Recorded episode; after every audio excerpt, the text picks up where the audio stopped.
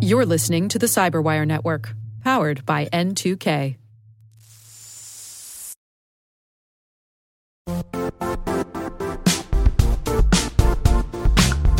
And now, a word from our sponsor, Zscaler, the leader in cloud security. Cyber attackers are using AI in creative ways to compromise users and breach organizations. In a security landscape where you must fight AI with AI, the best AI protection comes from having the best data. Zscaler has extended its zero trust architecture with powerful AI engines that are trained and tuned by 500 trillion daily signals. Learn more about Zscaler Zero Trust Plus AI to prevent ransomware and AI attacks. Experience your world secured. Visit zscaler.com slash zero trust AI.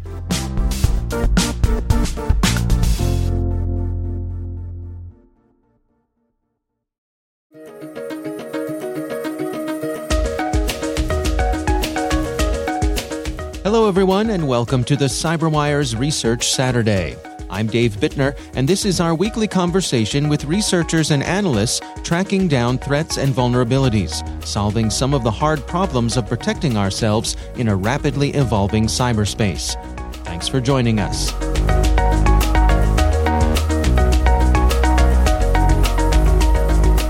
You know, there's been uh, a ton of activity, talks, and reports over the past couple of years on this group. What I realized is this was an amazing story, and no one's really told it from start to finish. That's Jon DiMaggio. He's Chief Security Strategist at Analyst One. The research we're discussing today is titled A History of REvil.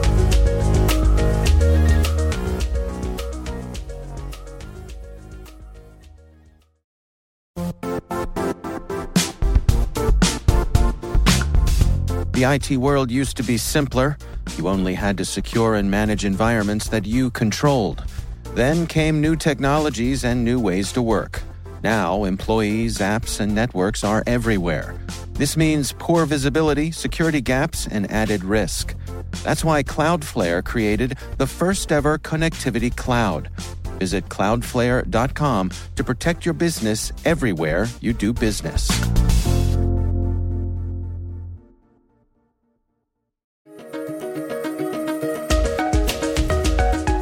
We really don't have a lot of good examples of ransomware groups where you could do sort of a use case that would show the cradle to grave life cycle of, of an attacker. And and I, I felt like this was going to be perfect for it, um, which is sort of what led me down the road to, uh, to, to write this content. Well, I have to say, it is a, a real page turner, even for those of us who've been, you know, following along. To, to have it all sort of laid out here, it is quite compelling. Let's go through it together here, and let's begin where you do, which is REvil's origin story. Where did they begin? Yes. So the beginning of REvil was really interesting because originally, uh, you know, we got this wrong. But the group actually started out uh, with, with a, another ransomware gang called GandCrab. And GandCrab was also a very well known group that went away um, right as REvil began. And during that that process, when they transitioned over, there was sort of a window. And the two groups, one would communicate and, and talk on forums together. There was a lot of, of sort of marketing between one another, and it was very clear there was a relationship between the two. And as GandCrab exited the scene and posted their retirement message, uh, immediately REvil began to recruit their affiliates uh, and begin their own attack with their own payload. What was really interesting about that is during that first attack, that was the first notable attack that we ever saw using REvil.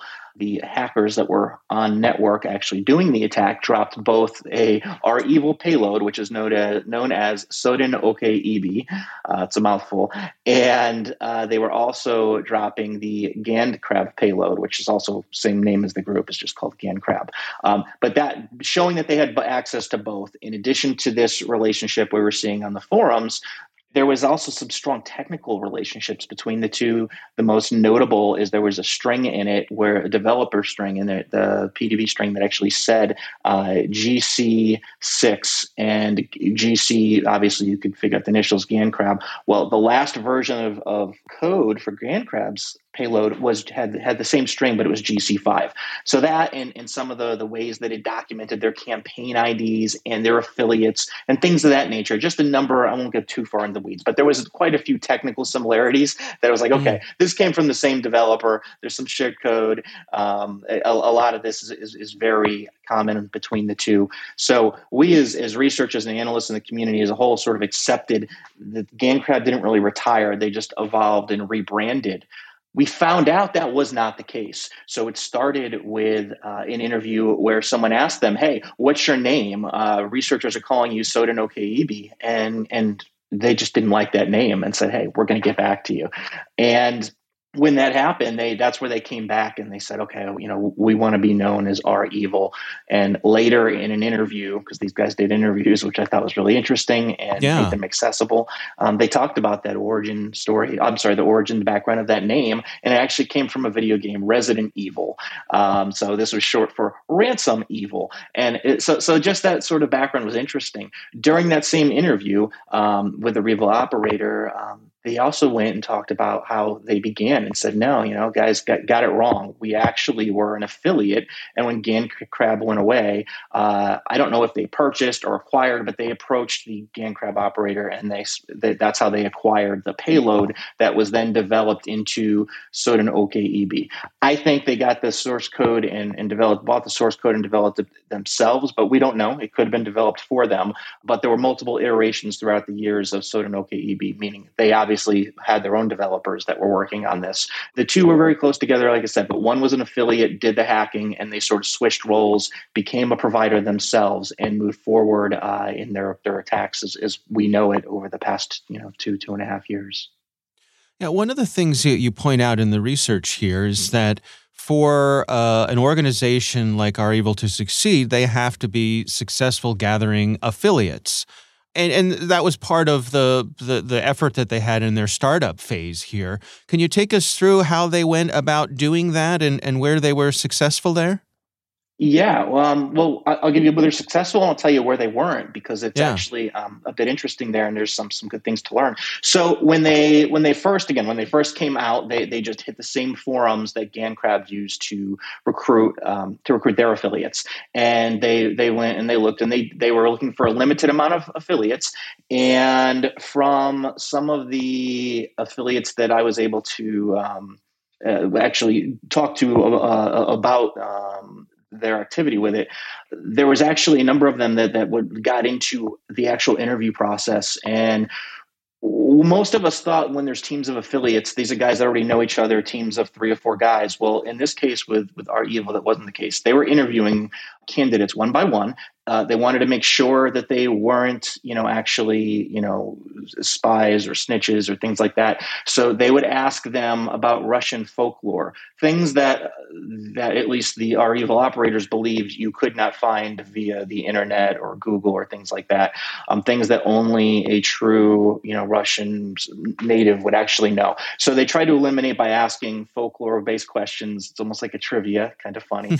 um, and they would use um, they use a secure chat thing called Tox, and they'd sort of be in this this this session. And they would once they got past that initial the folklore vetting, they would ask them technical questions, engage them, and then they would pick when they were done. They would pick um, the, the, the individuals they thought would make a good team, and then they closed out recruitment. Okay, so let's hmm. say that you know they had their pool they created their teams those individuals were told hey you're going to have to split this money the proceeds we'll give you um, 70% uh, of our proceeds and each of these individual will get uh, get this split up equally. That's how it started. By the end they didn't control who did what or how much money was cut but in the end they really, really tried to control that and um, they, they they had success at the beginning, but they also were not getting um, the the big fish that they wanted, and there were some very very public failures that they had, and about a year later, they went sort of on a second recruitment phase. This recruitment phase was much more detailed. So, in the earlier one, they were just looking for people basically that could answer these questions, make it through the interview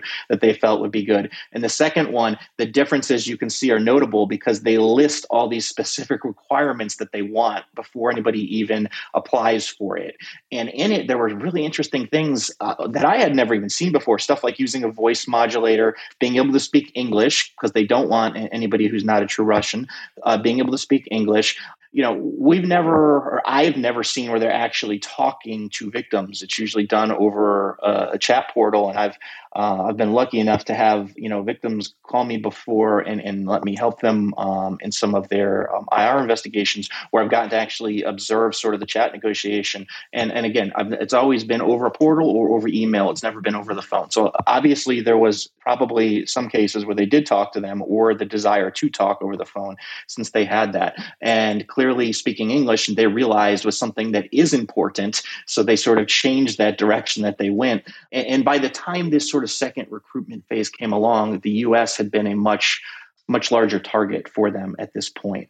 Um, it almost that was when we started to get personal, where they started to get angry, and you know, the, first it was with President Trump, then it was with President Biden, and the back and forth, and and you know, gloves off, and, and things got nasty on both sides. But yeah, the the the the last piece I want to say about that affiliate recruitment is uh, on the first phase they deposited a hundred to one hundred and thirty thousand um, dollars across the forums. Sort of, um, you, you, can almost buy. This isn't the right wording for it, but street credibility. By you get hmm. different levels in these forums, and by putting larger deposits, you show you're a more serious player, and there's money to be made.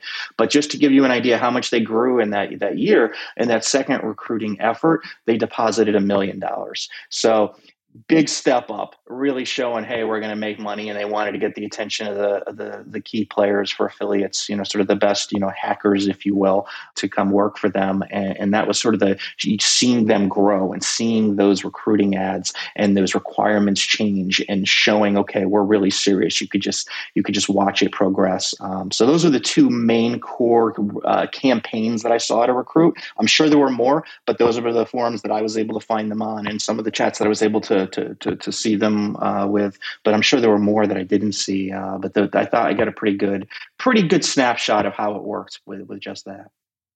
Can you take us through how they handled uh, infrastructure and and you know assembling the tools that were going to be the core of their operations?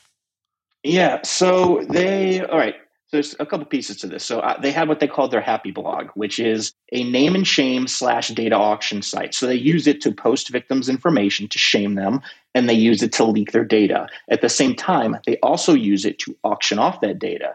Basically, it, it, it's an auction where the victim has first rights to buy, and obviously they want them to buy because they're going to pay the most money for it.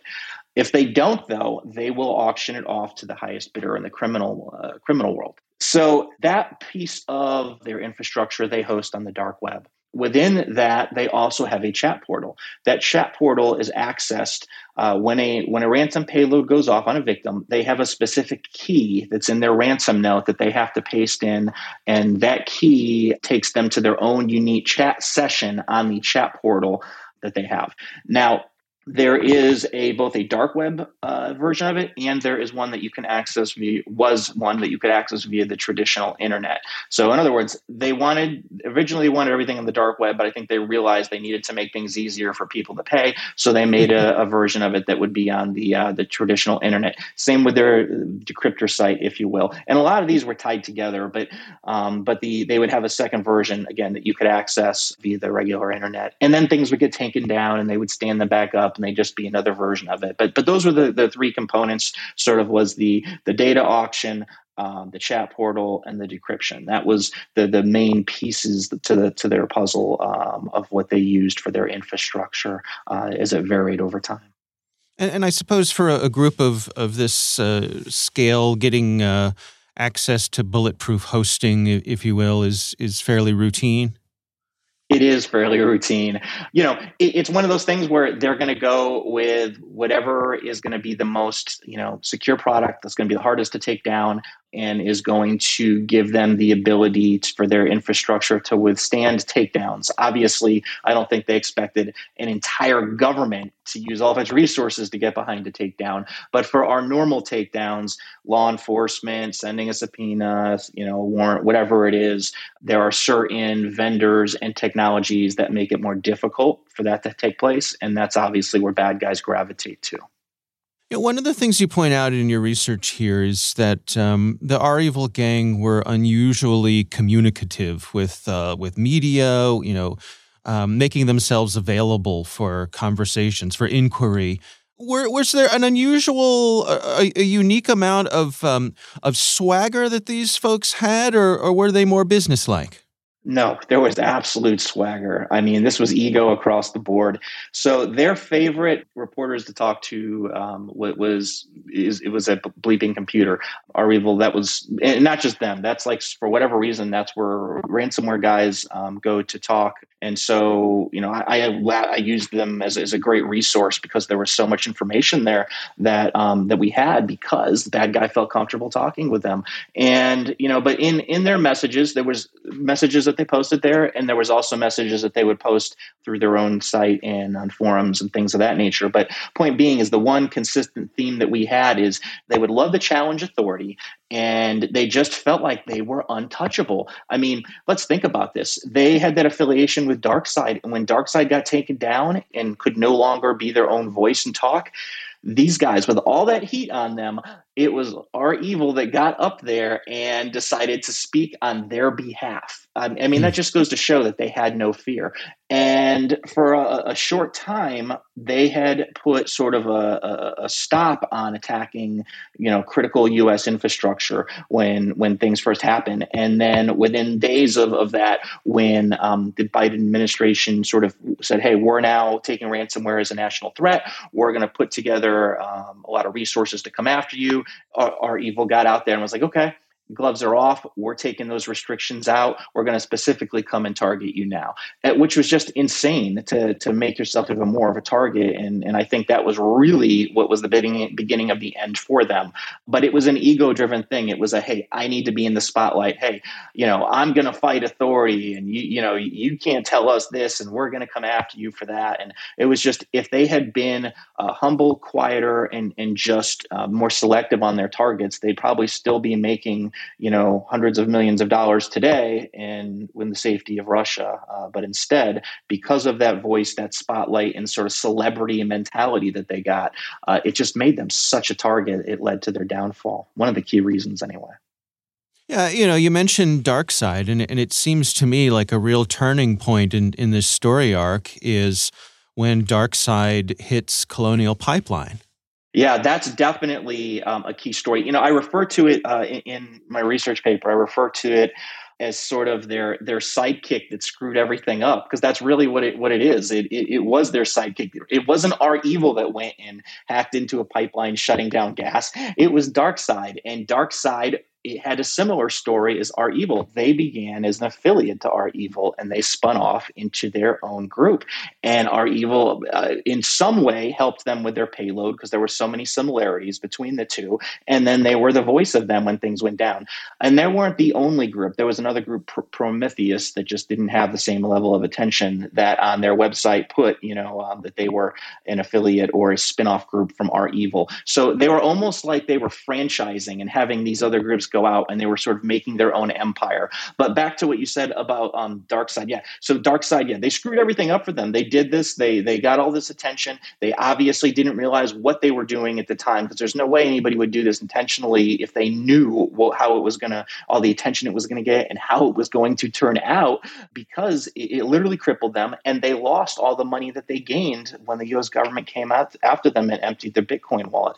So at the end of the day, it just wasn't worth it. Caused a lot of attention, caused a lot of trouble, and led to also the banning of discussing ransomware on a lot of the forums that these guys lived on, and more importantly, the forums they recruited on. And when you make it harder to recruit, that direct, directly affects business. So all of it sort of stemmed from DarkSide screwing up, is where everything started to change and go the opposite direction for REvil.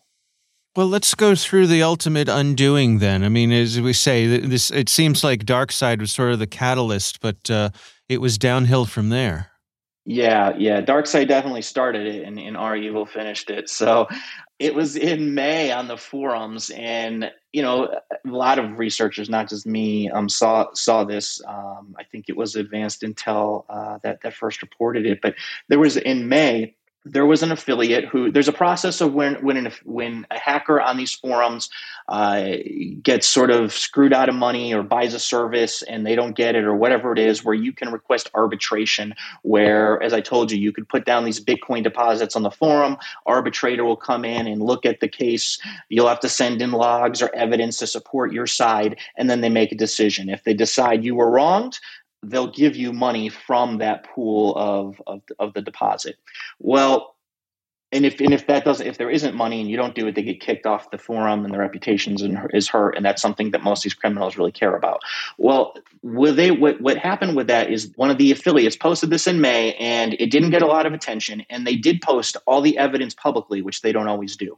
Uh, a lot of other um, ransomware criminals in this community were upset that they did post it publicly but it gave us as researchers a lot of cool information.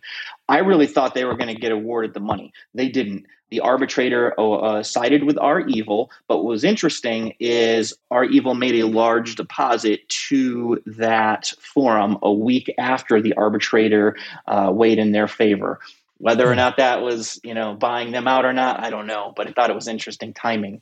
Um, but the reason this May uh, event was was important is because in September, um, so several months later in September, that's where I was saying that com- the company um, Advanced Intel, um, those guys do great work, and they actually found a back door in the attacker's malware. So it was it was a back door designed to double cross the affiliate who's working for the provider. So REvil's affiliates were the ones infected with this backdoor, not not the, the, the, victim. So that's what where the double cross comes in that makes it so interesting. Bad guys use a user panel to manage their attack, and they have sort of their own software that's part of the um, the, the infrastructure and payload. And within this, they installed the backdoor so that they could have sort of a double chat. They could watch and view the affiliate negotiating and talking with the victim. And what they would do is if it looked like the affiliate was going to pay, they sort of interrupted that, that, that session, making it look like the victim just backed out and decided not to pay.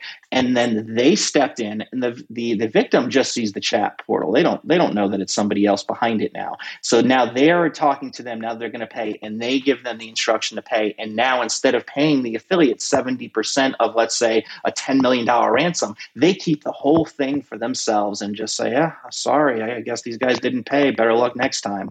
Wow. Um, and this kept happening over and over again. And and this once this came out and and they put the the technical analysis out there, bad guys started doing their own analysis and posting, uh, finding more things and posting all of this at the you know the binary analysis level on these forums and and demanding that REvil explain what they did. And people were calling the names, and it's just I mean their reputation was just done. People were pulling out left and right. Nobody wanted to work with them. And the most interesting part, though, REvil stayed. They could have been quiet. They could have disappeared. They stayed and they they adamantly argued that they did not do this, that it wasn't what happened. And I always thought that was interesting because if they really didn't put this back door in, then then who did? And you know, hmm. the only other person I could think of, it would have to have been like a major, you know, government or intelligence agency. That's some conspiracy theory stuff. But the whole community believes REvil did it. But I'm just saying, if they didn't, and it was right. a government, that would be ingenious because you know you, are not going to arrest them because they're protected in Russia. What's the best next best way to get rid of them? Kill their credibility. So I, I think that's a really cool, um, you know, secondary story. If if we ever found out that they really didn't didn't put the back door in. But I thought it was so interesting that they stuck, they hung in there adamantly to the very end, uh, claimed that they did not do this, and there was no denying in the code that it was there. Um, so yeah, community does believe though that it was that they did do it to screw uh, to screw these guys. Yeah, no honor among thieves, right? Right, exactly. Yeah, it's hard to feel bad for you, you know.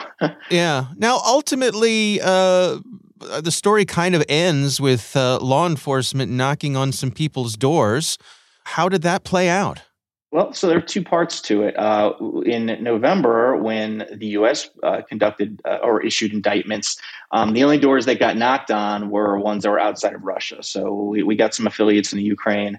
There was another affiliate in Russia that, uh, you know, his name was and, picture were, were, were given, but they couldn't touch him, and Russian government wouldn't help. But with the um, President Biden going to Vladimir Putin in Geneva when they met in, in July and saying, "Hey, we need I, we need help with this, or, or we're going to have to act." Basically, maybe not quite the same wording, but it's basically what he asked for. Uh, what, what, we found here is, you know, these they finally gave came in and gave us a hand. I was shocked, but when I heard about it, but yeah, the FSB night raids they kicked in 25 doors, arrested 14 people in Russia. We still don't know the full fallout of it, whether there's speculation they were developers, others speculate they're the core members. But regardless, it's a much bigger hit than it was when they just arrested guys outside of Russia. But more importantly, regardless of who the specific players were within the gang that got arrested, it was that message that was just sent of, hey, Russia's no longer protecting you. And that was huge. And for the first time ever, I saw the conversation change where people were concerned and talking about, hey, this isn't worth it if I'm going to go to jail. Like we're concerned if we're not protected by Russia anymore. Unfortunately, I don't think that's going to stick because of the tension with with the U.S. right now, with uh, Russia, with invading the Ukraine. And if things get worse and we do become advers- full on adversaries again, you know, they'll I'm sure they'll they'll be the open door again to have at it. And, keep targeting the U.S. But but regardless, it's the first time where we've seen sort of even if it's a psychological impact, an impact on Russian-based ransomware attackers where they're second thinking uh, what they're going to do. I just I had never seen that before, and it really surprised me. Yeah. So that's a win for us, regardless of how long it lasts. That's a win for us. It's a step in the right direction. Uh, yeah, I, I, would imagine even just uh, shaking up their confidence, you know, the operator's confidence Absolutely. over there, that perhaps they're not as uh, bulletproof as they, they thought they were. Uh, that's a good thing the the narrative of this story is you know good enough for a, a, Hollywood feature, and and uh, I, I, have to say I, I laughed out loud. Uh, one of the things you point out in in your write up is the only thing missing is a good car chase, and I I, I wonder when yeah. Hollywood eventually does make the story, will they figure out a way to put one in there? Uh, well, well, here, here's the good thing, Dave. When they arrested these guys, there was over twenty um quote unquote premium cars that were uh, that were taken. So so we've got you know if it's if we say based on a true story, we've got the cars, we've got right. the bad guys. Let's just throw a good car chase in there and make it perfect because this this really was such an interesting interesting story. It literally could be a movie. You know, it really could be. Yeah. What do you take away from this? I mean, having gone through the exercise of really digging into the details here and laying it out from start to finish, how do you think this informs where we go from here? Yeah, I, I, think one of the things that we really need to do to prevent this is find a way to not just try and stop them from a technical means. Um, we need to find ways to get into sort of these communities, law enforcement to get into these communities, um, e- even if we're, let's say that we, we're able to, to break into sort of the, the, the places where they recruit affiliates and things like that, even if we're not successful in, in gaining access to the gang by doing that just by making it harder and more difficult to find affiliates and to know who to trust and to have them second guess or question. We need to get closer to them. And you know from conversations that i've had i don't think right now we have a strong a strong capability within a lot of those inner circles. And you know i could be wrong. I'm just telling you from the conversations that i've had. And the thing is if there's there's guys out there like me that are able to do it uh, certainly there's law enforcement and government organizations that can do it. And i'm sure that that's something they're working on. But but knowing where to go and getting in there and and making it harder uh, sort of injecting uh, deceit and injecting questionable content and making them really wonder if the people they're working with or the payloads that they're getting are, are things that they can trust is going to just be a sidestep and it's going to be a cycle have a psychological effect that's going to cause distrust which will hopefully lead to less ransomware attacks and things of that nature. On the other end yeah we need to keep doing things where we're infiltrating their wallets taking money back dedicating intelligence community resources things that, that nobody else in the world has to, to figure out who the guys are behind the keyboards, putting their pictures out there, making sure that if they travel out of the country, they know they're going to get arrested. You know, doing everything we can to sort of put the heat on them and to get it known that we're we're not just going to sit back anymore. Unfortunately, there is no easy solution, and this could be like the the war on drugs. We may never win it, but there are things that we can do that are going to slow it down and give us at least a better chance of protecting ourselves against it, if that makes sense.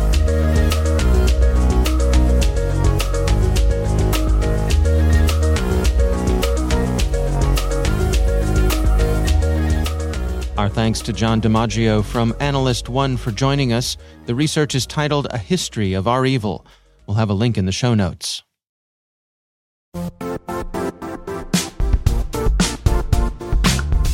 Don't struggle to align your organization's cybersecurity with business risk. Get the only solution that goes beyond reacting to threats with vulnerability and risk monitoring. You need the next evolution of MDR, and only Critical Start delivers it. Critical Start doesn't just monitor and respond to threats.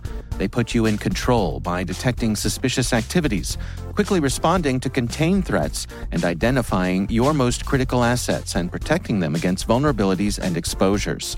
With continuous visibility, expert guidance, and measurable risk reduction, Critical Start has redefined what it means to manage cyber risk. Demonstrate provable security maturity to your leadership while positioning your program to achieve the greatest risk reduction per dollar spent. Stop fearing risk and start managing it with Critical Start. Visit criticalstart.com and request a demo today. That's criticalstart.com.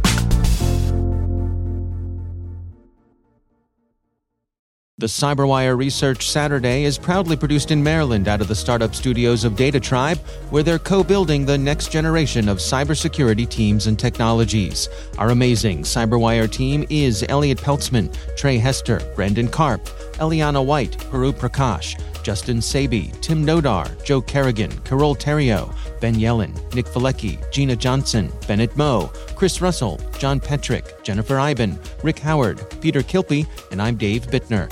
Thanks for listening. We'll see you back here next week.